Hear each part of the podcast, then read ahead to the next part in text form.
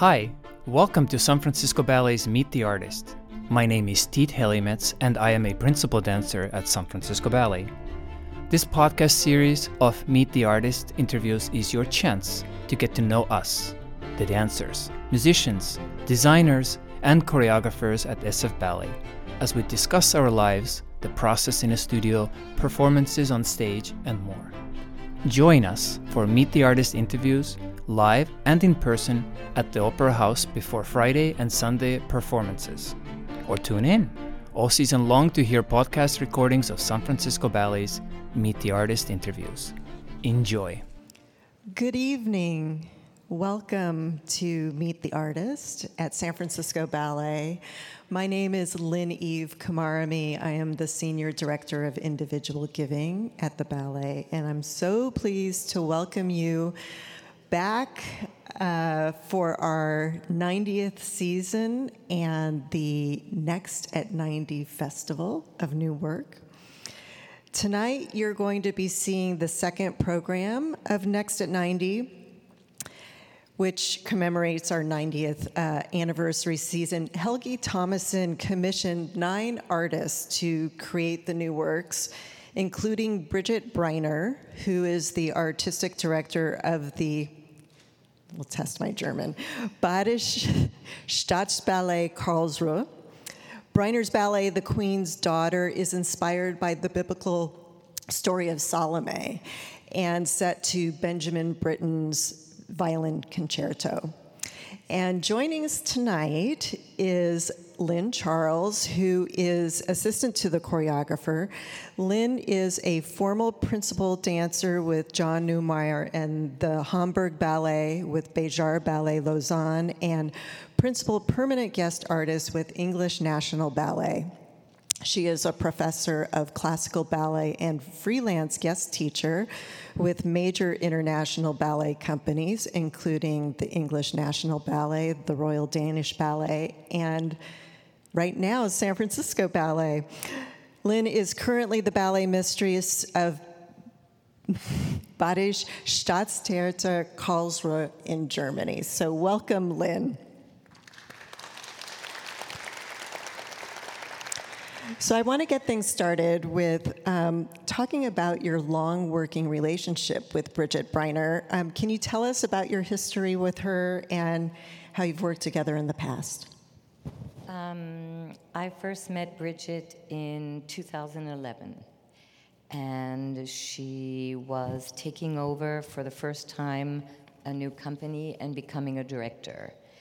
And um, we had known each other because I worked in Hamburg and she worked in Stuttgart. And we danced a lot of the same roles from Neumeier, and she learned them from videos from me. So we already had, as dancers, a connection. And so when she started her company, she asked me to come and teach for her. And um, so I came and taught, and at that time, when she started directing, she was still dancing.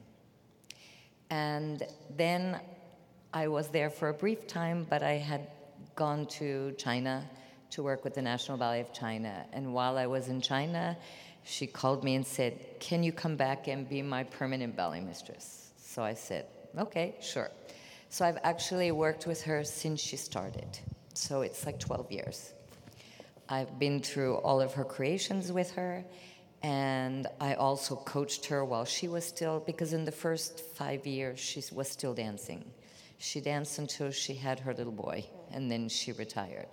So, um, in the beginning, I was there, her eyes, when she was actually on the stage. There was no one to watch the performance because she was dancing, so I was her eyes. And then that just continued when she retired. I continued always being.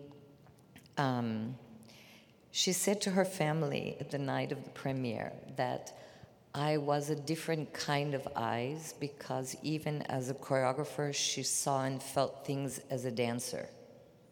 And I was able to help her interpret it in a way that other dancers could understand it.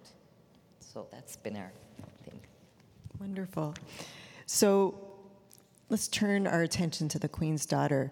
Um, as I mentioned, Helgi commissioned these nine artists, and you and Bridget arrived here in September. Um, can you share with us what that development process was like and what was unique in the creation of The Queen's Daughter? Well, I think originally Bridget used some texts, and she would take these texts and, with the dancers together, create movement that symbolize the text. And then, out of these movements, make a fuller choreography. And then there is also the input of the dancer. And I think that for Bridget, this was a really interesting process because it was the first time she did not pick her own dancers. As a choreographer, normally you choose dancers that you relate to. She was given, as all the choreographers were, she was given a group of dancers and she had to use them. So it was a new challenge for her, and I think it was incredible. Can you speak to what your specific role was working with the principals? So, usually working with Bridget, she likes to make choreography, and I sit and listen to what the essence is she's looking for the essence of the movement, the essence of what she's trying to say at this moment in the story. And then she says, okay, now you take care of it. And she passes it on to me to clean it, to fix it, and to help the dancers find their way in the movement. So that's basically what I do. And then when it's all polished, it goes back to her, and then she adds another layer. You were telling me that in the rehearsal room that Bridget kept telling everyone that the movement was archaic. What do we think she meant by that? Okay, so we looked it up. Archaic um, is an old fashioned style, it's an old fashioned uh, way of moving or speaking. And I think in this ballet, because it is a biblical old fashioned story, and she did not want to use the old fashioned typical mime, she found specific movements that are a bit archaic, which tell the story without actually having to literally say cut off his head or you know kill them and there is mime for that, but she wanted to stay away from that. So there, even though I think it's very neoclassical, there is an archaic style to the ballet and to the costumes. And where will the audience sort of see that in some of the movement that you were describing to me? Well, I think the biggest thing is the so called strip of Salome where she, the dance of the seven veils, where she seduces the king. That happens, but it happens in a more physical and less. What's that word I'm looking for? I can only think of it in German. Um, um, not realistic, but tangible. It's you get the you get the meaning, but it's not so obvious. It's visceral. Yeah. yeah. You were saying that uh, you were that Bridget was given the cast or two casts, and particularly with a narrative work like this, the dancers. Um, and this is the beauty of live performance, right? Is that the artist can embody the role in really different ways. Um, can you speak to what you've observed with um, how the cast, each cast, has sort of approached the piece and and and what it was like to work with the different principals um, in this piece? The first cast is a more seasoned cast. They're all seasoned principal dancers. Can I mention their names? Uh, it's Sasha De Sola and Tiit and uh, Wang Wei and um, Jennifer. These are all seasoned dancers, so taking on a dramatic ballet like this is something they're used to. And I think that what I like about this cast, I like about the second cast too, there is a chemistry between the four of them that's very special. And then the second cast is a younger cast.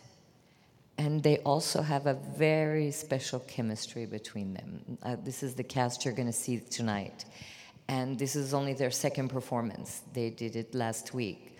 But they, I don't know, they just, they took the roles and they made it theirs. They didn't try to be like the first cast or take things from the first cast. They found their own way. And I think this was what was really nice about the piece was that there was enough material, enough food to be eaten and digested differently by both casts. It was rich enough to feed two complete casts. I think one of the challenges that you faced was the fact that it was a pretty brief period to develop this. I mean, it was just three weeks time, right? And then you went away and you come back and we're in Nutcracker. um, so, in that three weeks time, can you talk about a little bit more what what that process was like from week to week? Because it, it wasn't like Bridget just came in with some set choreography, right? It was she was working with the artists yeah, it was all it was all done here, all new, through the people with her together. It was really 50 50. Um, I think the second time now was more difficult because all the choreographers were here and they were working with the, all the dancers, and every group was in three programs. So it was very hard, and they were rehearsing all day, and it was really tough.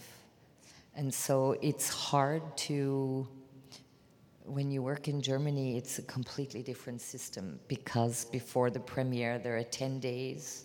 You don't do anything else but rehearsals, orchestra rehearsals, costume rehearsals, lighting rehearsals. And so it's very calm build up. But here it was like we had rehearsals, and then three days before the premiere, we didn't see them because they were premiering other ballets. So it's very different. But it was very interesting. That's art. It's yep. never the same, it's always different. So, this talk is Meet the Artist, is for you to meet the artist, and I want to open it up to questions for you because we will be wrapping up in another 10, 12 minutes. So, I want to make sure I provide time for your questions. Yes, over here. So, to repeat the question, you asked about um, Bridget Breiner coming into the rehearsal hall with text and referring to the text. And can you expand a bit more on that? Well, I think she took text from uh, Oscar Wilde and from the original play of Salome. What was the most complicated part of the ballet to choreograph? I think in the beginning, the most difficult thing was, but then I'm going to give away the plate. It had something to do with the set. I don't want to tell you what because I want the set to be a surprise. So, but it had to do with the concept of the plate that his head is on. It's, it's a beautiful set. And um, you know it, it's so different going from the rehearsal hall and then to the stage and you're maybe talk a little bit about the technical process of what happened when you moved onto the stage well when we left in september the concept of the play was totally different yeah so it was we left bridget especially thinking how am i going to make that work and then Jurgen, the designer, he's amazing. He's worked with Bridget Breiner since the beginning. Uh, he came up with a new concept, and it just made everything, just made it work. It was the key. I can't wait for you all to see it. Yes. How will this ballet go on to other companies? How do we imagine that? All of them. well, I know that you, at, speaking for San Francisco Ballet, we often bring back ballets, so you may see some of these works back on our stage in the future. But as far as Bridget taking this elsewhere, I think you know that's to be determined. I, we have had artists from other companies coming in and seeing what's been happening here. You know that everybody likes to sort of shop around and see what they might want to see on their company and on their stages. So that's been exciting to see some of um, some of the artistic leaders from other companies coming in and to visit. Good question. Why aren't there more female choreographers? Do you have an answer for that? Why, I don't know, but I think it, it is happening. I mean, for such a long time, the best choreographers were men. But everything's changing, and there are a lot of talented women out there now. They just need to get their chance. And in the festival, you see some incredible choreography by women. Yes, there's uh, Yuka Oishi's Bolero, and there's Claudia Schreier's Kin, in addition to Bridget's piece. Yes. And Danny Rowe, there we go. Oh my God, I love Madcap. Thank you.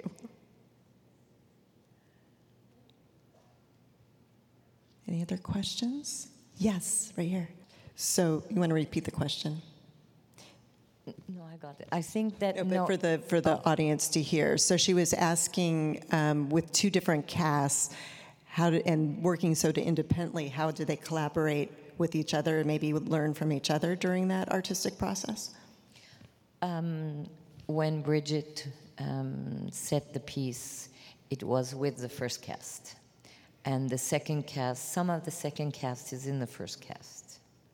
So um, they watched, they learned, but when Bridget worked with the second cast, she changed, altered, adapted, and found this looks better on you, it's better if you do this like this. Um, I think you can't get more different than the two Salomes. One is very fair and blonde and light, and Jasmine is very dark and beautiful, and it's really different. And so she needed to find a way to make it work for both of them.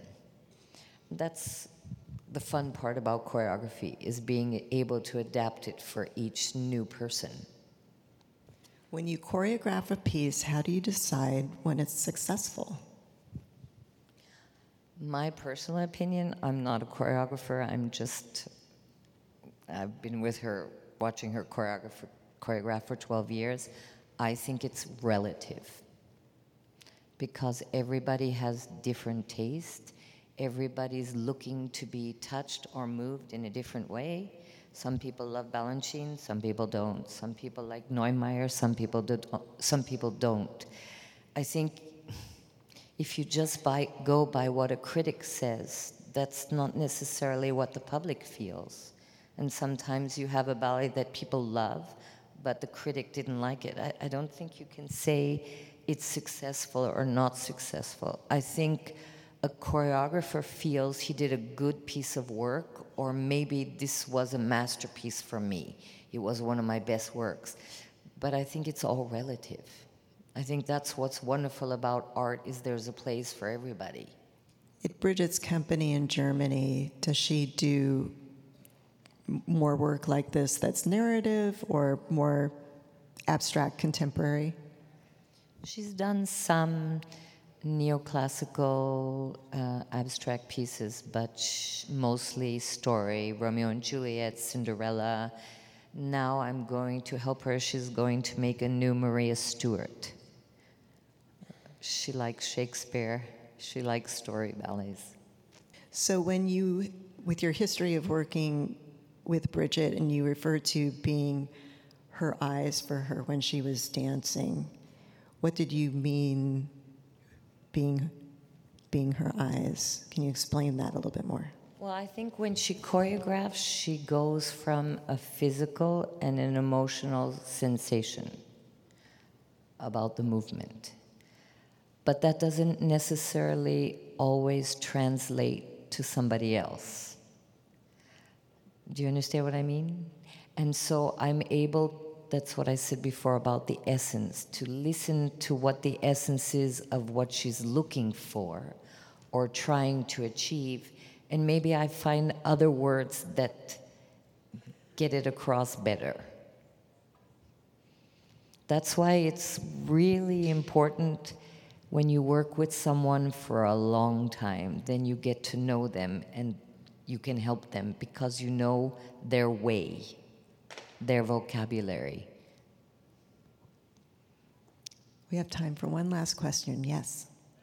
Uh, the question was about how we were able to maintain ballet performances with all the difficulties of COVID, oh, because it's affected so many performance, uh, not venues, what's um, live performances.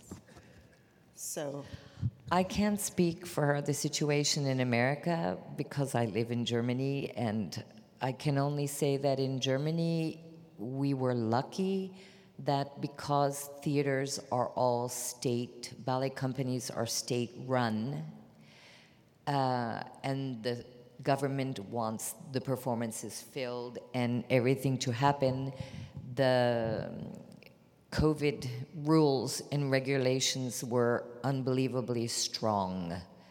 Um, distance being kept, uh, performances given to only 100 people who had to sit spread out over a whole theater, and classes that had to be done with four people in them, so all day long classes going but we were still able to maintain performances, but under very difficult, but we still danced. And I can add here that we have a rigorous testing protocol and um, have been fortunate that we haven't had a major disruption of COVID since the time that we've reopened. So maintaining health uh, for performers, staff, the audience is a top priority for us. That brings us to the end. It goes by quickly. Um, I want to thank Lynn for Charles for spending this time with us, and I want to thank all of you for your generous uh, support.